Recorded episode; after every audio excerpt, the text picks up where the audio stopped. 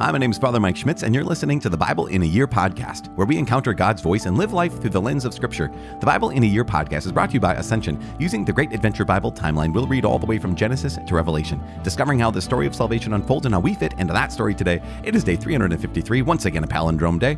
I don't know why I have to point that out every time, but we're reading the second half of 1 Peter 3, 4, and 5. We're also starting St. Paul's first letter to the Thessalonians, chapters 1, 2, and 3. So, six chapters today, including Proverbs chapter 30, verses 15 and 16. As always, the Bible translation I'm reading from is the Revised Standard Version, Second Catholic Edition. I'm using the Great Adventure Bible from Ascension. If you want to download your own Bible in a Year reading plan, you can visit ascensionpress.com slash Bible in a Year. You can also subscribe to this podcast for these last couple weeks and, uh, receive daily episodes and daily updates and you won't have to go hunting and pecking for uh, each episode every single day you know because today is day 353 and we're reading 1 peter chapter 3 4 and 5 1 thessalonians chapters 1 2 and 3 as well as proverbs chapter 30 verses 15 and 16 the first letter of peter chapter 3 wives and husbands.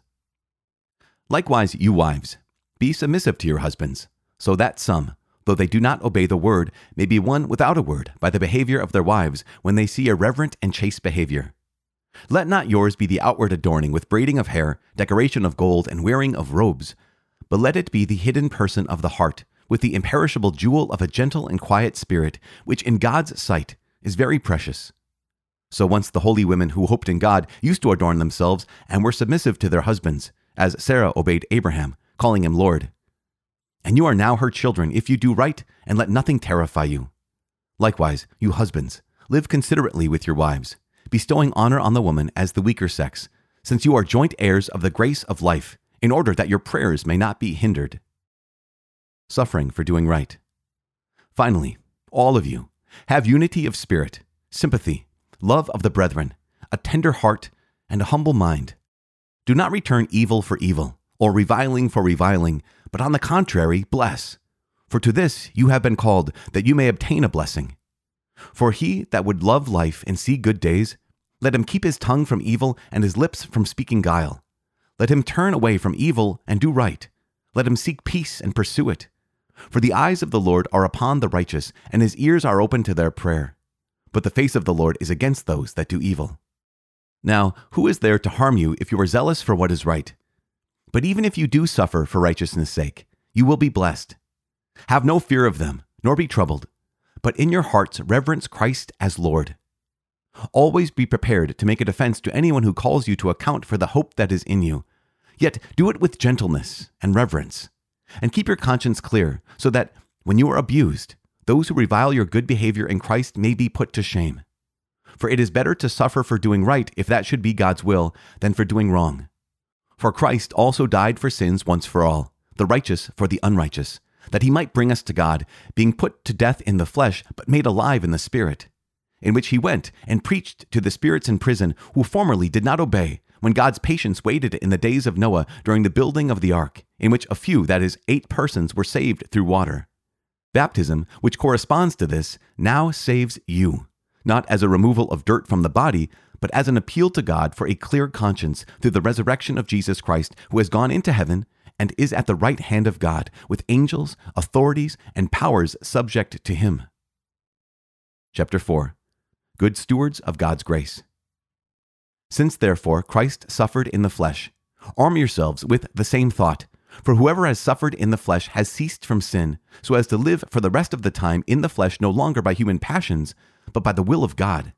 Let the time that is past suffice for doing what the Gentiles like to do, living in licentiousness, passions, drunkenness, revels, carousing, and lawless idolatry. They are surprised that you do not now join them in the same wild debauchery, and they abuse you. But they will give account to him who is ready to judge the living and the dead. For this is why the gospel was preached even to the dead, that though judged in the flesh like men, they might live in the spirit like God. The end of all things is at hand. Therefore, keep sane and sober for your prayers. Above all, hold unfailing to your love for one another, since love covers a multitude of sins. Practice hospitality ungrudgingly to one another.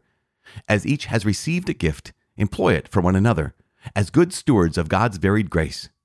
Whoever speaks, as one who utters oracles of God, whoever renders service, as one who renders it by the strength which God supplies, in order that in everything God may be glorified through Jesus Christ. To him belong glory and dominion forever and ever. Amen. Suffering as a Christian. Beloved, do not be surprised at the fiery ordeal which comes upon you to prove you as though something strange were happening to you. But rejoice in so far as you share Christ's sufferings, that you may also rejoice and be glad when his glory is revealed. If you are reproached for the name of Christ, you are blessed, because the Spirit of glory and of God rests upon you. But let none of you suffer as a murderer, or a thief, or a wrongdoer, or a mischief maker. Yet, if one suffers as a Christian, let him not be ashamed, but under that name let him glorify God. For the time has come for judgment to begin with the household of God, and if it begins with us, what will be the end of those who do not obey the gospel of God? And if the righteous man is scarcely saved, where will the impious and sinner appear? Therefore, let those who suffer according to God's will do right and entrust their souls to a faithful Creator. Chapter 5 Tending the Flock of Christ. So I exhort the elders among you, as a fellow elder and a witness of the sufferings of Christ, as well as a partaker in the glory that is to be revealed, tend the flock of God that is your charge, not by constraint, but willingly, not for shameful gain, but eagerly not as domineering over those in your charge, but being examples to the flock. And when the chief shepherd is manifested, you will obtain the unfading crown of glory. Likewise, you that are younger, be subject to the elders. Clothe yourselves, all of you, with humility toward one another. For God opposes the proud, but gives grace to the humble. Humble yourselves, therefore, under the mighty hand of God, that in due time he may exalt you. Cast all your anxieties on him, for he cares about you. Be sober, be watchful. Your adversary, the devil, prowls around like a roaring lion, seeking someone to devour. Resist him, firm in your faith, knowing that the same experience of suffering is required of your brotherhood throughout the world. And after you have suffered a little while, the God of all grace, who has called you to his eternal glory in Christ, will himself restore, establish, and strengthen you. To him be the dominion forever and ever. Amen. Final greeting and benediction. By Silvanus, a faithful brother as I regard him, I have written briefly to you, exhorting and declaring that this is the true grace of God. Stand fast in it.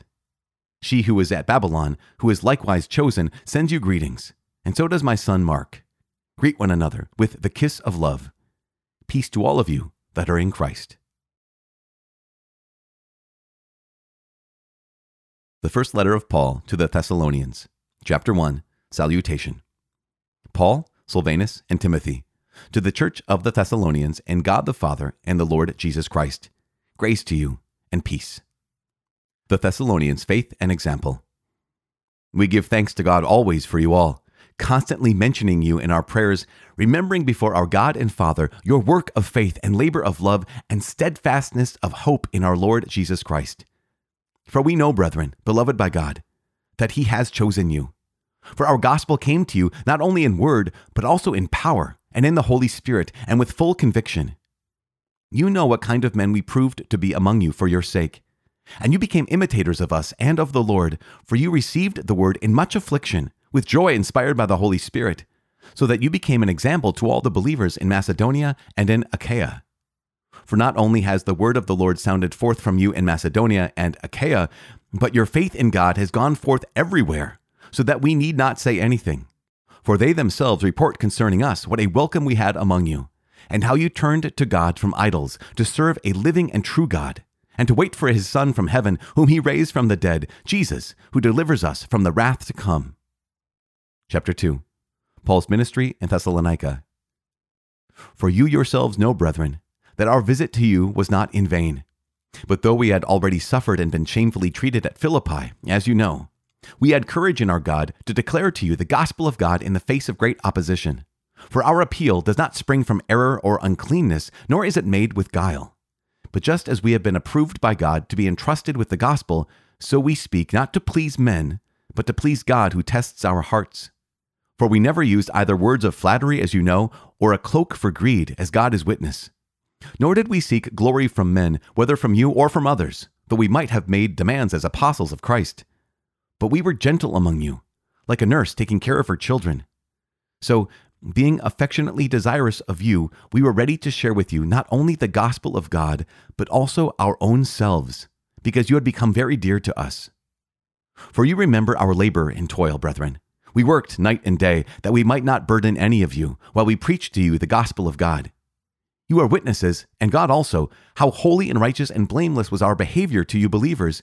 For you know how, like a father with his children, we exhorted each one of you and encouraged you and charged you to walk in a manner worthy of God, who calls you into his own kingdom and glory. And we also thank God constantly for this that when you received the word of God, which you heard from us, you accepted it, not as the word of men, but as what it really is the word of God, which is at work in you believers. For you, brethren, became imitators of the churches of God in Christ Jesus which are in Judea. For you suffered the same things from your own countrymen as they did from the Jews, who killed both the Lord Jesus and the prophets, and drove us out, and displease God and oppose all men by hindering us from speaking to the Gentiles that they may be saved, so as always to fill up the measure of their sins. But God's wrath has come upon them at last. Paul's desire to visit the Thessalonians again. But since we were deprived of you, brethren, for a short time, in person, not in heart, we endeavored the more eagerly and with great desire to see you face to face, because we wanted to come to you, I, Paul, again and again, but Satan hindered us. For what is our hope, or joy, or crown of boasting before our Lord Jesus at his coming? Is it not you? For you are our glory and joy. Chapter 3 Therefore, when we could bear it no longer, we were willing to be left behind at Athens alone, and we sent Timothy, our brother, and God's servant in the gospel of Christ, to establish you in your faith and to exhort you, that no one be moved by these afflictions. You yourselves know that this is to be our lot. For when we were with you, we told you beforehand that we were to suffer affliction, just as it has come to pass, and as you know. For this reason, when I could bear it no longer, I sent that I might know your faith, for fear that somehow the tempter had tempted you, and that our labor would be in vain. Timothy's good report.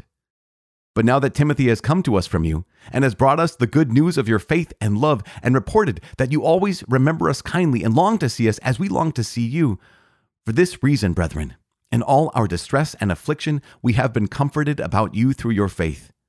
For now we live, if you stand fast in the Lord. For what thanksgiving can we render to God for you, for all the joy which we feel for your sake before our God, praying earnestly night and day that we may see you face to face and supply what is lacking in your faith? Now, may our God and Father Himself and our Lord Jesus direct our way to you. And may the Lord make you increase and abound in love to one another and to all men, as we do to you, so that He may establish your hearts unblameable in holiness before our God and Father at the coming of our Lord Jesus with all His saints. The book of Proverbs, chapter 30, verses 15 and 16. The leech has two daughters. Give, give, they cry. Three things are never satisfied. Four never say enough. Sheol, the barren womb, the earth ever thirsty for water, and the fire which never says enough. Father in heaven, we give you praise. We thank you so much. Thank you for Peter once again today. Thank you for Paul. Thank you for your Holy Spirit that has reached out to us and continues to speak to us through your word that you have given to us for so many years. Lord God, we ask you to please continue to shape our hearts, continue to change our hearts, make them more like you. Help us to imitate Jesus Christ, um, whose spirit you have given to us to give us wisdom, to give us strength, to give us courage, and in this moment right now, Lord, to give us hope, especially in the midst of suffering for doing what's right. Also, Lord God, we know that many of us not only suffer for doing what's right, we also, many of us, suffer because of the consequences of our own actions, that we've chosen wrong in our day. We've chosen wrong at some points in our lives, and now we're experiencing the burden of that choice. We're experiencing the reality of that choice. And we ask you, Lord God, come and meet us in our need. Come and meet us in our weakness. Come and meet us in our brokenness. Without you, we can do nothing. Whether this is our own making or whether this was a trouble that has come upon us, even in the midst of virtue. Regardless, Lord, we ask you to be with us because we need you. In Jesus' name we pray. Amen. In the name of the Father and of the Son and of the Holy Spirit. Amen. So I had that prayer because, you know, St. Peter in First Peter chapter 3, he says, talk about suffering for doing what's right. And he says, and basically, there's some words that he has that are, um, you know, if you're suffering for doing what's wrong, that's you know, that's that's fine, whatever. But he says, ah, you want to suffer for doing what's right. That's actually a good thing. And I find myself saying, well, sometimes I suffer for doing what's right. Also, I find myself suffering the consequences of my own choices too often. I said that thing I shouldn't have said. I didn't do the thing I should have done. You know what I'm saying? And so I just need the, Lord's grace to meet me in all situations and in all times. One of the things that is so important and powerful for me personally in 1 Peter chapter 3, beginning with verse 15. This is a, a, a verse that defined and charted the course of much of my life. I mean, truly, Peter says, Always be prepared to make a defense to anyone who calls you to account for the hope that is within you, yet do it with gentleness and reverence, and keep your conscience clear. There's something about that that just so always be ready to give a reason for the faith that's within you. I mean, the, the different translations word it slightly differently. Here in the RSV Second Catholic Edition says, always be prepared to make a defense to anyone who calls you to account for the hope that is in you. I, I've heard years ago, it was always be ready to give a reason for the hope or a reason for the faith that's within you. When I was in high school, this line just struck me so powerfully. In, in fact, it's the reason why when I went to college, I studied theology. I said, I, that's what I want to do. I want to be able to study scripture. I want to be able to study God's word. I want to be able to study philosophy. I want to know, I want to be able to give a reason for why I believe what I believe. It was, this, as I said, it was the guiding principle, the guiding scripture for so much of my life. And I'm so grateful to the Lord that He has allowed me to proclaim that word today. And I'm so grateful to the Lord that He's allowed us all to hear that word today. Always be ready, always ready to give a reason for the faith that's within you. But also, I like how Peter says it. He says, Yet do it with gentleness and reverence. Yet do it with gentleness and reverence, not with a sledgehammer, not with any power tools, not with just this kind of club that you want to beat people over the head with, but do it with gentleness and reverence. And keep your conscience clear so that when you're abused, those who revile your good behavior in Christ may be put to shame. That's so important. Now, next is in the same chapter three, just a couple lines down, Peter talks about the days of Noah, right? And how God saved the people, of Noah, eight people in all, through water in verse 21, he says, Baptism, which corresponds to this, now saves you. And this is one of the places where we get the, the doctrine that baptism does something. Baptism actually saves us. It's not simply a, a sign of a, a pre existing condition, it actually does something. In fact, all the sacraments, we believe, all the sacraments do something. And here is Peter making it absolutely clear that baptism saves you. that isn't just kind of a sign of your salvation, but it actually does save you. Just like living in an ark in the middle of a flood isn't a sign of your salvation, it's actually what's saving you. So that's kind of a kind of slightly important little piece there, both explaining the faith and being able to defend it in gentleness and reverence, as well as the fact that baptism saves us now. Peter is incredibly, incredibly uh, eager to remind Christians that we have to, absolutely have to be on guard. He talks about in chapter 4, verse 7, he says, The end of all things is at hand. Therefore, keep sane and sober for your prayers. Above all, hold unfailing your love for one another, since love covers a multitude of sins. Practice hospitality ungrudgingly to one another. As each has received a gift, employ it for one another as good stewards of God's very grace. And then he goes on to talk about the different gifts people can have, whether speaking or having strength to serve or whatever it is, that do everything so that God may be glorified. But he does talk about how we have to be prepared.